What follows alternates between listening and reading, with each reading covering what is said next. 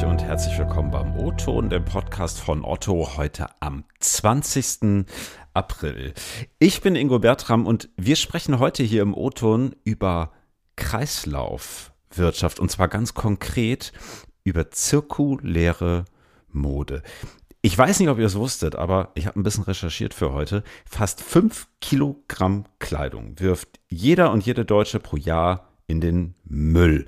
Und nur rund ein Fünftel dieser, dieser Kleidung kann am Ende wieder oder weiterverwendet werden. Ich finde das äh, ehrlich gesagt erschreckend wenig und das liegt einerseits am steigenden Anteil von ja, Fast Fashion, ne, ist hier ein äh, Treiber. Andererseits aber auch daran, dass selbst qualitativ bessere Stücke manchmal schlicht deshalb nicht weiterverwertet werden können, weil nicht immer klar ist, was für Materialien eigentlich verwendet worden sind. Genau da setzen wir bei Otto jetzt an, indem wir Kleidungsstücke so designen, dass sie vollständig wiederverwertet werden können. Stichwort Closed Loop. Das soll Textilmüll sparen und eine erste sogenannte Circular Collection geht just diese Woche auf otto.de in den Verkauf. Und darüber spreche ich heute mit Lisa Franke aus unserem Nachhaltigkeitsteam und Thomas Ahlmann von Verwertung, einem bundesweiten Netzwerk aus gemeinnützigen Organisationen, die Altkleider sammeln. Willkommen im O-Ton, ihr beiden. Moin. Moin, hallo Ingo. Moin. Lisa, du hast die erste Circular Collection, die hier diese Woche in den Verkauf geht, ja maßgeblich mit vorangetrieben. Wir haben auch schon ein paar Mal gesprochen. Du warst auch schon mal im O-Ton hier letztes Jahr. Jetzt zum Verkaufsstart. Was geht dir durch den Kopf? Oh, eine ganze Menge. Ähm, ich war erstmal natürlich gespannt, ob die Textilien jetzt alle rechtzeitig da sind. Äh, sind sie? Und jetzt bin ich natürlich gespannt, wie die Kundinnen darauf reagieren, vor allem. Was umfasst jetzt diese Kollektion alles? Kannst du da mal so einen kleinen Überblick geben? Ja, gerne. Also wir haben insgesamt äh, neun verschiedene Textilien ähm, von zwei Marken. Einmal sind das die Otto Products und einmal Lascana. Lascana hat äh, zwei Hoodies und äh, Unterwäschesets und die Otto Products haben eine Herrenjeans, ähm, zwei Kleider und ein T-Shirt. Also eine bunte Vielfalt. Was macht diese Kollektion jetzt so besonders beziehungsweise so zirkulär, also gerade auch im Vergleich zu herkömmlich produzierter Kleidung? Ja, du hast es ja im Eingangstext eigentlich schon erwähnt, dass diese Produkte wirklich ähm, von der Basis an mit dem Ziel einer Recyclingfähigkeit entwickelt worden sind. Das heißt, wir haben vor allem bei dem Designprozess auf die richtigen Materialien geachtet, vor allem auch in der Kombination der einzelnen Materialien, dass sie am Ende eben wirklich für einen bestimmten Recyclingprozess schon produziert sind und dass mhm. ähm, das auch erkannt werden kann an den Textilien. Warum ist das so wichtig? Also wir unterscheiden mechanisches und äh, chemisches Recycling. Und wenn wir wirklich ein hochwertiges Material am Ende raushaben wollen, ähm, ja, setzen wir eigentlich auf das chemische Recycling. Und da müssen wir genau wissen, was in den Produkten drin ist. Und das ist natürlich auch einfacher, wenn wir eine Materialreinheit haben, um auch einen möglichst mhm. reinen Anteil am Ende wieder rauszubekommen. Also nicht jetzt irgendwie 50-50 ähm, und nur 50 mhm. Prozent mhm. davon funktionieren. Das muss tatsächlich dann schon beim Produktdesign mitgedacht werden, gleich zu Beginn. Absolut. Wir haben halt ähm, in vielen Textilien, die wir herstellen, teilweise hat das auch funktionale Gründe, haben wir einfach mhm. unterschiedliche Fasern, äh, die wir verwenden. Und das ähm, können Recyclingprozesse heute nicht so abbilden, dass es wirklich am Ende ein hochwertiges ähm, ja, Output-Material gibt. Mhm. Jetzt habe ich gelesen, ihr nutzt eine sogenannte Circularity ID in den Kleidungsstücken. Das ist eigentlich sowas wie ein eingenähtes NFC-Tag, was ich auslesen kann mit dem Telefon. Und da stehen dann Daten drin. Ähm, warum macht ihr das? Was soll das bringen? Genau, da ist dann der dritte Partner im Bunde bei diesem äh, Closed Loop-Projekt. Äh, ähm, also der hat es quasi äh, mit reingebracht. Das ist ja Circular Fashion, die auch letztes Jahr schon mit dem O-Ton waren. Ähm, die Circularity ID speichert quasi genau diese Daten, von denen wir gerade gesprochen haben. Also welche Materialien sind in dem Produkt, von wo kommen diese Materialien? Mhm. Ähm, das ist einmal so für die Kundinnen relevant und auch wohin schicken wir die Materialien des Textil im Ganzen, wenn wir es nicht mehr brauchen. Also was ist der richtige Rückgabekanal? Und andererseits ähm, speichert dieser Chip eben auch die Daten dann für den Sortierer, der die Produkte irgendwann erhält und sagt dem dann, was ist der richtige Zielort, welcher Recyclingprozess ist für dieses Produkt der richtige. Hm, muss ich jetzt, wenn ich mir so ein Kleidungsstück aus dieser Kollektion kaufe, da irgendwie was beachten? Also muss ich das irgendwie einscannen oder einlesen, damit ich weiß, was ich dann tun muss? Oder, oder wie, wie ist das? Also für dich als Endkonsumenten ist es natürlich immer noch die Funktion des Kleidungsstücks, warum du das äh, kaufen möchtest. Ähm, mhm. Du kannst diesen Tag ähm, scannen und sehen, wie du das Produkt zum Beispiel richtig pflegst. Auch gerade wenn man Pflegeetiketten rausschneiden möchte, weil die kratzen, wie auch immer. Ähm, du kannst dich damit auseinandersetzen, welche Materialien in deinem Produkt drin sind. Ähm, zum Beispiel was Bio-Baumwolle ist oder mhm. was auch immer. Und du kannst ähm, über diesen Tag den richtigen Rückgabekanal finden. Und das ist Stand heute noch sehr elementar, also für diese Kollektion sehr elementar, weil das eben ein Pilot ist und es ist noch nicht flächendeckend ausgerollt. Also es wäre jetzt wünschenswert, das Produkt irgendwann über diesen Weg auch zurückzuschicken. Mhm. Ihr, ihr testet das also erstmal. Wie kam es dazu, dass ihr überhaupt so eine Kollektion ins Leben gerufen habt? Im Grunde genau über dieses Closed Loop Pilot Projekt. Also ähm, da geht es ja eben darum, dass sich verschiedene ähm, Akteure der Lieferkette eben zusammentun, weil es wichtig ist, dass diese Akteure miteinander sprechen und gemeinsam den Kreis schließen. Das kann keiner alleine.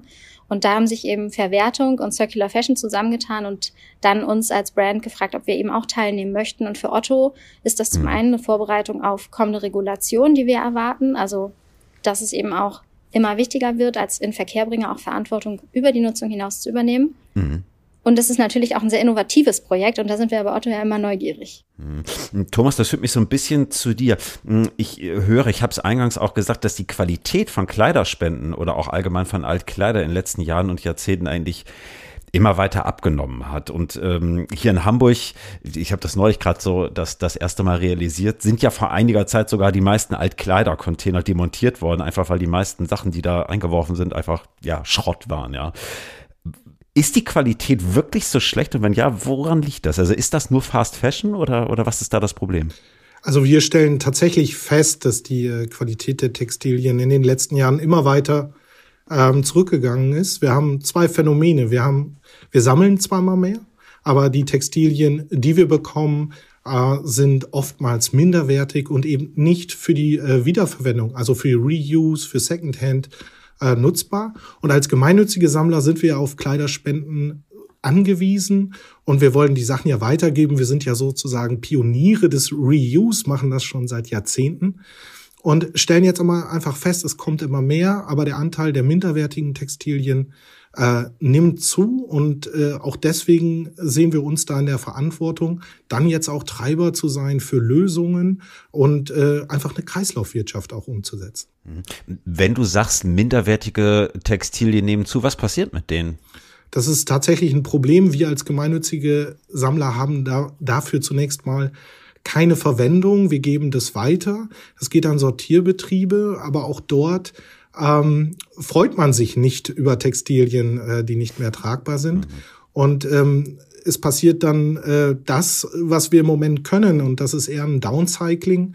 Also dann werden aus den Textilien Malerflies gemacht oder Autoinnenverkleidung oder aber Putzlappen. Aber wir haben keine wirklich ähm, im industriellen Maßstab äh, stattfindende Kreislaufwirtschaft im Sinne von, wir machen aus alten Textilien wieder neue, also so ein Faser-zu-Faser-Recycling.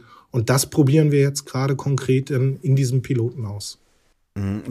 Was hindert euch daran? Also ist das wirklich diese geringe Qualität oder, oder ja, was, was ist da irgendwie das Hindernis? Ja, wir haben mehrere Hürden eigentlich. Ähm, ich glaube, eine Kreislaufwirtschaft ähm, muss man vom Ende her denken. Das heißt, im Design schon das Recycling oder das Ende des Textils mitdenken.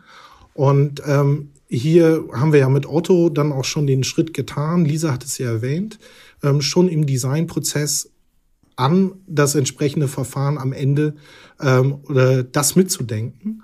Und ähm, zum anderen eine Riesenproblematik für uns als Sammler oder Sortierer ist es, wir haben heute Artikel vor uns und wissen eben nicht, wie die äh, Textilien zusammengesetzt sind, welche äh, Fasern haben wir vor uns und welches Verfahren wäre denn nun geeignet dafür. Und hier hilft uns eben die ID. Die können wir auslesen und wissen dann sehr genau, für welches Verfahren ähm, ist dieser Artikel jetzt geeignet und können es entsprechend sortieren. Und das können wir bisher eben nicht. Hm, okay, also indem ihr quasi die Kleidungsstücke auslest, könnt ihr die Recyclingquote erhöhen, kann man das so sagen? Genau so kann man das sagen, weil wir einfach Transparenz über die Zusammensetzung ähm, des einzelnen Artikels bekommen. Das haben wir heute einfach nicht. Okay. Ich frage mich trotzdem, also das klingt jetzt ja erstmal alles ganz toll. Also jetzt wird da so eine Circularity-ID eingenäht, die kann man auslesen, man denkt das irgendwie alles mit beim Designprozess wird aus so einer alten Jeans dann wirklich wieder eine neue Jeans? Und ich frage mich auch so ein bisschen, wie oft kann so ein Prozess eigentlich wiederholt werden? Geht das, keine Ahnung, bis in alle Ewigkeit? Also unendlich geht es tatsächlich nicht. Es ist äh, bei jedem äh, Recycling-Prozess geht auch etwas verloren. Das Entscheidende ist aber, dass wir die Ressourcen, die wir vorher ja im Produktionsprozess einmal investiert haben, in der Menge zunächst einmal noch im Kreislauf halten können. Und äh, das geht tatsächlich mit den ähm, Artikeln aus dem Pilotprojekt, äh, funktioniert das. Wir haben nachher Fasern, die wieder neu äh, zu Artikeln verarbeitet werden können. Und die Ressourcen, die wir am Anfang investiert haben, leben sozusagen dort weiter, bekommen ein zweites, drittes Leben und ähm, sparen einfach am Anfang in der Produktion mhm. wieder Ressourcen ein. Mhm. Ähm, Lisa, jetzt äh, hast du vorhin gesagt, die aktuelle Kollektion, die ihr startet, besteht erstmal aus neun Teilen. So, das äh, ist erstmal besser als nichts, aber ist natürlich ein total begrenzter Rahmen, auch gerade wenn man sich das im Vergleich zum Gesamtvolumen anschaut. Wie ist da die Planung? Also soll das Angebot perspektivisch ausgebaut werden und wovon hängt das ab? Ja, also ich glaube, ich kann vorsichtig sagen, ich hoffe doch. Ähm, grundsätzlich ist es natürlich so, dass wir jetzt erstmal ganz viel lernen. Und nicht nur wir, sondern alle mhm. Projektteilnehmer sind eigentlich in so einer Lernphase, wie das alles so funktioniert, worauf man achten muss. Und wir natürlich jetzt auch vor allem, wie reagieren unsere KundInnen darauf? Wie finden die das? Nutzen die das Angebot? Mhm. Und kommen die Artikel tatsächlich irgendwann zurück? Und äh, gleichzeitig haben wir auch festgestellt, es sind nicht viele Artikel, aber die sind in der Herstellung schon wirklich aufwendiger. Man muss viel mehr beachten, man muss viel enger im Austausch mit den Lieferanten stehen. Und das sind einfach ähm, Dinge, die man nicht von heute auf morgen skalieren kann. Um das zu tun, ähm, gibt es wahrscheinlich auch ein Folgeprojekt, in dem wir uns eben anschauen, welche Standards können wir setzen, was heißt das in der Skalierung, welche Ziele wollen wir uns auch vornehmen. Und da ähm, ja, bin ich guter Dinge, dass wir das auch, wenn wir die Ergebnisse alle vorliegen haben, dass wir uns bei Otto auch Ziele setzen und schauen, wie wir mit dem Thema weiter umgehen.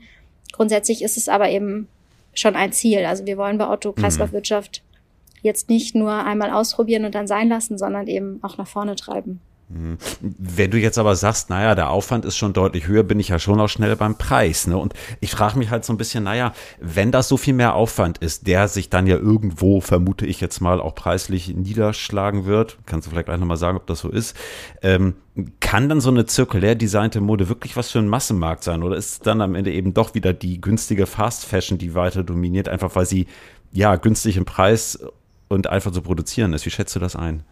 Hm. Da kommen auch gerade viele äh, Dinge zueinander, glaube ich. Also im Moment sind sowieso Rohstoffe sehr teuer geworden. Also auch äh, die Produkte sind natürlich alle mit nachhaltigen äh, Rohstoffen hergestellt. Also wir setzen da viel auf Bio-Baumwolle ähm, oder äh, Lyocell. Und diese Rohstoffe selbst sind schon teurer geworden. Also die Produkte mhm. können jetzt erstmal nichts dafür, dass sie anders designt sind. Die Materialien sind einfach teurer geworden. Mhm. Ähm, da muss man schauen, wie sich das weiterentwickelt. Gleichzeitig ähm, haben wir aber vielleicht ja auch was nach hinten raus von dieser Art ähm, zu investieren. Also ich glaube, jede Veränderung bedarf ein, eine Startinvestition und hoffentlich rentiert sich das irgendwann. Also indem wir einfach später auch auf recycelte Materialien zurücksetzen können, hat das sowohl ökologische als hoffentlich auch ökonomische Vorteile, ähm, die sich dann eben auch wieder ja anders rechtfertigen lassen.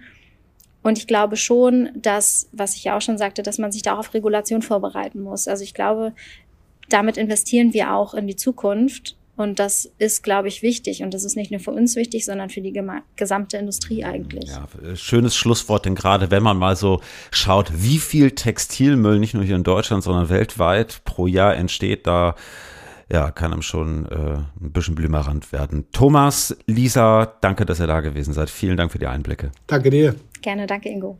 Ja, und liebe Hörerinnen und Hörer, das war der O-Ton für diese Woche. Lob, Kritik und Anmerkung gerne per E-Mail ingo.bertram.otto.de oder kurz per LinkedIn. Ansonsten hören wir uns nächste Woche Mittwoch wieder. Bis dahin, habt eine gute Zeit und liebe Grüße aus Hamburg.